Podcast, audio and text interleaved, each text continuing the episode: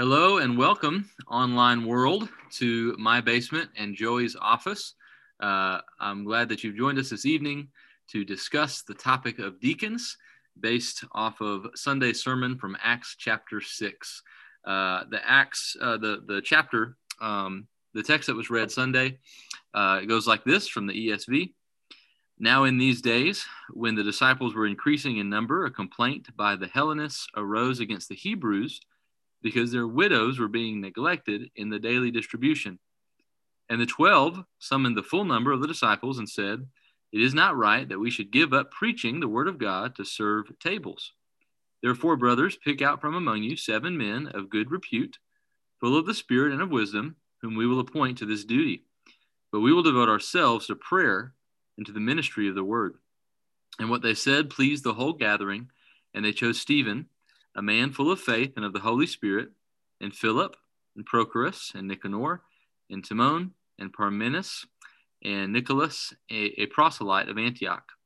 These they set before the apostles, and they prayed and laid their hands on them. And the word of God continued to increase, and the number of the disciples multiplied greatly in Jerusalem. And a great many of the priests became obedient to the faith. Acts chapter 6. All right, so we're missing uh, Josh tonight, uh, but that's okay. Y'all pray for him. He had some um, uh, dental work done today, uh, but I think he's doing all right. Uh, but Joey, our associate pastor, is here, and I was going to have him on here regardless uh, because he's got a wonderful perspective, and hopefully, want to have him on here more.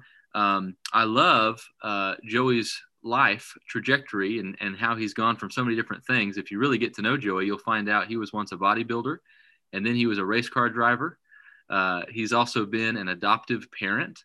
Uh, he's been uh, a contractor and he's a carpentry teacher. And simultaneously, through all of these normal life things, he also uh, was called to be a deacon uh, at another church before Main Street, and then a deacon at Main Street. And now you know him as Pastor Joey at Main Street. Um, so just a wealth of wisdom, and I think some things we can learn about deacon ministries from uh, from his perspective and his his background. So, welcome, Joey. You have anything to say? Yes, we will learn from my mistakes. Amen. God, God always teaches through your mistakes. Yes. we got some decals on our washer and dryer. I can see them here because I'm in the basement. And the decal, one says wash and one says dry. Mariana had to get those for me, so I knew which which one was which because you make a mistake once, the uh, the washing detergent doesn't go so well. Uh, it doesn't clean up so well out of the out of the dryer. Mm-hmm. No, uh, no. only takes once, anyways. Um, so uh, I've just got three questions for us tonight, Joey, and we'll we'll talk a little bit. Um, and the first one's a little bit personal. Uh, what are some things? And you and you mentioned this to me. Okay, he's moving. No, I just heard the TV. I closed my door. My office. Oh, gotcha, gotcha. Yeah, Mariana's upstairs doing the yeah. same thing. Um, but so uh, you mentioned to me Sunday, um, you know, because I said, how long were you a pastor, you know, or a deacon before, um, you know, you became a, a pastor, and uh, and you said I think 12 years or something like that. Um, but you also said I had no idea what I was doing, and uh, I just oh, yeah. love that response. so my first question is, what are some things you wish you had known before becoming a deacon? Well, um, that's hard without me talking for an hour. Um, I, I, I, I, realized my sin and knew that I wanted to be forgiven of my sins and saved at a young age. I was in about sixth or seventh grade. Yeah. But I was never really discipled. Um, I mean, I know at that point God saved me, but I didn't really understand things I were here I was hearing. And I think in the 70s, when I would have been in the sixth grade, I'm afraid that was a pattern of a lot of churches. Yeah. Uh, it was, you know, so I went off to college and strayed away from God for a little while, and He kept drawing me back in. And I had a great pastor as soon as I came back from college. Um, church I attended, Sandy Mush hired a new pastor who was really young and had just come out of seminary and very well educated. And that's probably the first person who ever discipled me. Mm-hmm. So when I was first elected at, as a deacon at Sandy Mush at age probably 27, I still really didn't understand. I had not been discipled enough to understand. My opinion of it is what I'd seen of the deacons, including my dad, who was a great man, but it was like a manager of the church. Right. And it took several more years with Dr. Roy teaching the Bible to explain to us that no, deacon means servant. It doesn't mean leader. Right. Uh, you know, you, you don't you're you're you don't have power. You follow the example of Christ and you serve the people around you. Yeah. And it was a long time before I realized that. I, I really thought it was a power position, you know. Sure. And and I've seen a lot of problems in churches where deacons who you know, it, it tells you in the qualifications, not someone who is a new convert, right? Uh, who deacons who really didn't understand like I didn't, and were so new to the faith that it really caused harm to them and the church by not understanding their position. Right. That makes sense. It does. Yeah. So that was my, that was my first mistake. I, I didn't know what I was supposed to be doing. Nobody had discipled you. Hmm. Yeah. No.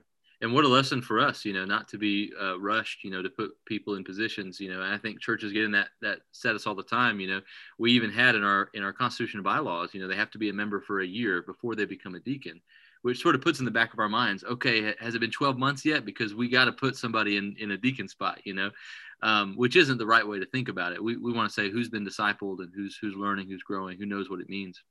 Uh, just a follow-up question from that church you were part of, um, along with uh, that pastor discipling you, did you see sort of the group of deacons sort of change a little bit as he was teaching all of them? Yes, uh, a lot of the group did, and and that's when the church was really doing the work of the Lord um, doing a lot of mission work, uh, reaching out to lost people.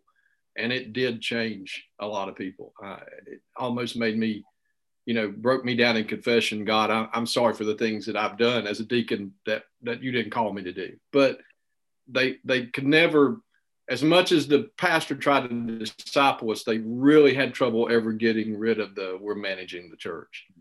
I mean, they really did, and especially some of the older ones still wanted. We're the managers. We're in charge. That's what it is. Yep.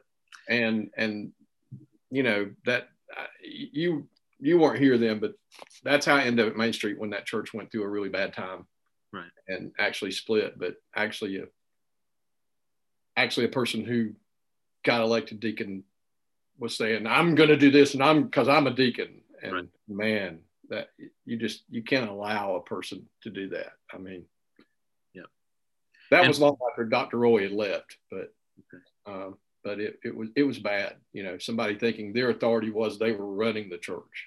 You know, yeah, it's incredibly dangerous. You know, you think of um, Ezekiel, I, I believe it's chapter 34 that talks about those shepherds who are actually destroying the sheep. Yes. Uh, who are who are eating them, devouring them, rather than helping them and loving them. And so you see that uh, deacon who's not necessarily a shepherd, right? We talked about that Sunday, but still has a sense of love and concern for the congregation and seeks to serve rather than to abuse by power. So, how important for you and I, right, to, to teach, make sure that our men know what their jobs are, and perhaps women someday. And that's, that's learning from mistakes because we had a shepherd who was really not shepherding. Uh, Dr. Roy had left, right. who was lording it over the people, and we had a couple of deacons who were not deaconing, not serving. Right. And that mix just destroyed any work we were doing for Christ. Yeah. I mean, it really did. Well, here's a, another question that is a little bit personal as well. The first two are both kind of personal, but then the last one's a little bit um, just more generic. Um, how were things different, or how are things different for you uh, when you went from deacon to elder or, or pastor? So, what are some differences you found in your life and in your ministry when you when you were a deacon to when you were a pastor, and what was that transition like for you? Well, um, a, a, lo- a, lot of people in the church at Main Street at first couldn't understand why I couldn't still be deacon. You know. Wow. Yeah. Just be both. Yeah. like we were in a period where we didn't have a lot of people trying to be deacon, but um, and and we do such a better job now. I mean, when I was sick, I, have talked to you about some of our deacons who were servant deacons, yeah. you know, who yeah. checked on me every day. Absolutely. Um, we do such a better job now, but even even in our church in the past, there's still been some of that managerial stuff. And you know, once I was called to ministry, I, I take to heart that my job as a minister is to study and pray and teach and try to shepherd and right. trying to do managerial stuff, which the deacons still do a little of. Mm-hmm that's outside of what my calling is now. You know, I may have been called to be a deacon at some point in my life. Uh, I wish I could do a little better job as to shepherding. I mean, I, I, do try to do my my part of studying and praying and teaching. Uh, but with a full time job, it's a little hard to shepherd. Uh, I'm with you. Um, it's a totally different calling, you know. I mean, and and I'm afraid a lot of pastors, a lot of shepherds, well, elders. Yeah, I got to quit calling them pastors and elders, but I, I'm afraid a lot of them forget their calling and do too much administrating. Absolutely. I mean, I really do. Some of them do it out of necessity. There's nobody else to do it. Right. But I've seen a lot of churches where some of them do it because they want all the power. Yeah. Well, right. You are called to be with God and be in the Word and be in prayer and try to shepherd and teach your flock. Yep. Um, My uh, at the same time though, I, I, like how you said though sometimes out of necessity because we don't want to forget yeah. the elder is also a servant. They're yeah. both used diakonos. You know that word is used to describe both of them. Uh, my buddy um, from uh, seminary, he got a job in Florida as a children's pastor, and he was telling me one day, you know, that they didn't prepare you for this in, in ministry, right? He was uh, in the church attic trying to catch bats that had got trapped in the church attic you know what, what what what, that was not in his job description. And and you have done things like that since you've been a pastor is that in our uh, youth pastor job description? We might need to you might need to work on that. Who knows what's in our attic man? I've only been up there like once. It's scary. Um but uh you know uh, and, and same way, you know, you uh, just a, a, year ago, you were um, had your truck out there pulling up bushes and roots, you know. So you know, they're, they're out of necessity and wanting to be a part of the team. We, it's not like we can't do those things uh, we we want to serve, but at the same time, we want to see our deacons say, you know, brother pastor, let, let me take care of this if it's something that they can do instead. Mm-hmm. You know, so that's what we want to see. What's your past experience? You keep asking me questions. Yeah, yeah. Well, you know, I've never been a deacon, right? So it, it's interesting. Um, I, and like you said, it's funny. You said you were 27 when you were nominated and, and elected as a deacon, uh, and I'm 28 now.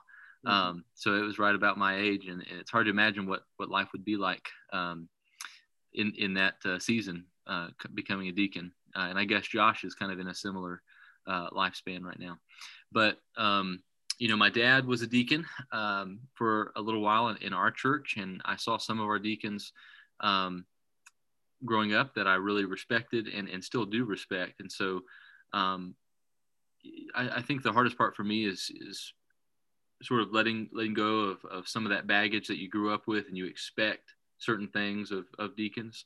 And um, you just have to really erase that from your mind and, and just what does the bible say? This is and so that's what i've tried to do from the beginning at main street is you know where we might have had a little bit of a history of that even at main street sort of that managerial um, sense of responsibility.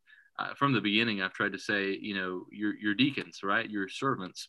And um, uh, sort of a blessing in disguise. You know, we had some people leave when when I became a pastor, which was hard, but that also gave opportunity for new deacons who were just they just wanted to serve, and so they didn't have any experience, which was great. You know, they just wanted to serve, and so they learned sort of on the fly.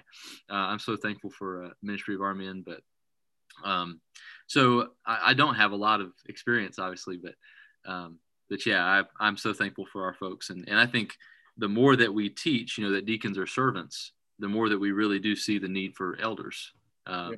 because who is leading you know? If the deacons aren't we need good qualified leaders teachers preachers pastors shepherds. Um, so well uh, one more question here. And about before you ask the last question. Yeah. Since we're replanning when we talked about this we're watching the calendar to see if you've been a member a year. You know we really ought to discuss that with our leadership. That should be have you been a believer a year? Yeah. How long have you been a believer? Not how long have you been a member? Not, not how because you know why, why should a person who has been a called deacon at another church and served faithfully have to wait 12 months if he decides to join our fellowship? You know, we, it's, it's the Bible says not a new believer. That's right. not a new church member. Yeah. You know? See, yeah. and so that's exactly right. These are things we have to revisit uh, and and say, is this is this biblical? Is this good? Not only are they believers, but like you said, Joey, have they been discipled? Yeah. You know, um, so that's that's oh. such a good idea. Yeah, good stuff. question three. All right, last one, and I'll I'll preface by saying we do have five deacons. Um, currently, we have uh, selected Steve Lett, Marshall Melton, Jay Poole, Keaton Poole, and Josh Fail. Um, so those are our deacons. I don't think I left anybody out. Um, what are some ways that church members can recognize the work of deacons and come alongside them in ministry? Hmm. You know, I talked about Sunday. If if they had seven servants out of a church of three thousand plus at the beginning there, surely there was cooperation, there was delegation, there was a shared workload, and so you know, what would it look like for our members to say, "Hey, let's let's come alongside our deacons and and work with them," rather than just expecting them to to do the work. You know what I mean? Yeah. That's uh that's hard because service and work in the church is um, the, the thing that bothers the thing that I think about causing the problem is communication. Mm-hmm. Uh, sometimes you have people that don't want to serve because they say I don't have any talents and I've not been told by the church I'm a deacon or I'm a te-, you know I've right. not been given a position. Yep. So I don't know how to serve. And then sometimes you have people who want to serve but want to go off on their own tangent. I think I need to do this. Mm-hmm. And I, I, don't know how we fix that to making sure we're closer as a church family so that they know what we are currently working on. Yeah. You know, what, what things the deacons are working on. Yeah. Because everybody really ought to, you know, when I preached this summer at that little church, um, I was introducing, uh, I was in Timothy, which was elders and deacons because they were from a different denomination and this was all very strange to them. Mm-hmm. Uh, uh, it, it, was very weird to them, but I, I, was trying to make them understand you're going to have to pick a form of church government. Yeah. You would be really good to look in the Bible and That's pick. Place to start. Yeah, yeah. But, yeah. you know, I, I don't know. So, sometimes we, we try to put limitations on people and, and we don't allow them to actually use their gifts because there's some fear there that they might mess up.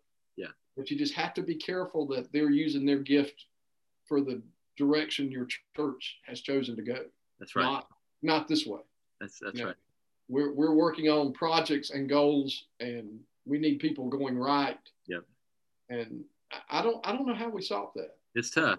And, and I think you're right. That's a tendency for all churches to, to and especially though when we talk about spiritual gifts, you know, and what's your gift? Well, that's you know, I'm just going to have to go explore that apart from the church, you know, and just be my own little silo of ministry. And and you know we can't we can't do church like that we have to be of the same mind of one accord to glorify the lord with one voice says romans you know so we, we want to work together in, in ministry and I, I, think so much of what the deacons do we i think we do it intentionally because we think it you know it's good. Like jesus says um, don't allow your left hand to see what your right hand is, is doing when you give and don't let your works be seen before others you know like the like the uh, pharisees do. And so we we sort of let the deacons just do their work quietly behind the scenes.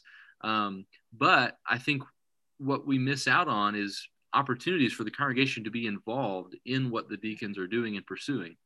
So that's something I, I think you're right. Communication is probably the key and not letting the deacon deacon's ministry be so secret right there's nothing secret about it. Um, I've heard somebody say one time the only secret deacon meeting that should be happening is if they are planning a you know good works and want to su- surprise someone right with uh, some sort of gift or, or ben- uh, act of benevolence or, or, love someone in the congregation. That's the, other than that, people should be helping the deacons, supporting them, and they should be delegating and coordinating and mm-hmm. uh, trying to get others involved. You know, we, we want to make disciples and equipping one another for the work of ministry. We, we look at that so much often, so often as pastors doing the equipping of the work of ministry. But if deacons have people coming alongside them and helping them work, whether it is physical, logistical, or spiritual needs, you know, anybody can go up to the front and, and just greet folks as they come in, show them where the masks are, show them where the hand sanitizer is, you know. Um, th- there are so many different little opportunities that almost anybody in the church can can take a shot at and, and be a part of uh, the service, not only what's going on on Sundays, but all throughout the week. So just, something definitely want to see more of. You know, just making a call or a text with somebody to check to see how they're doing. Yeah. And, and you know, we need better communication so that if you find out somebody is suffering or somebody is sick or somebody has financial need, then then that person should get in touch with the deacons or the elders and say, look, I, have been checking on this person right. and here's what I found. You yeah. know, and we need to address that. I, I think we overlook a lot of little things that we could be doing. We look for that big, big thing.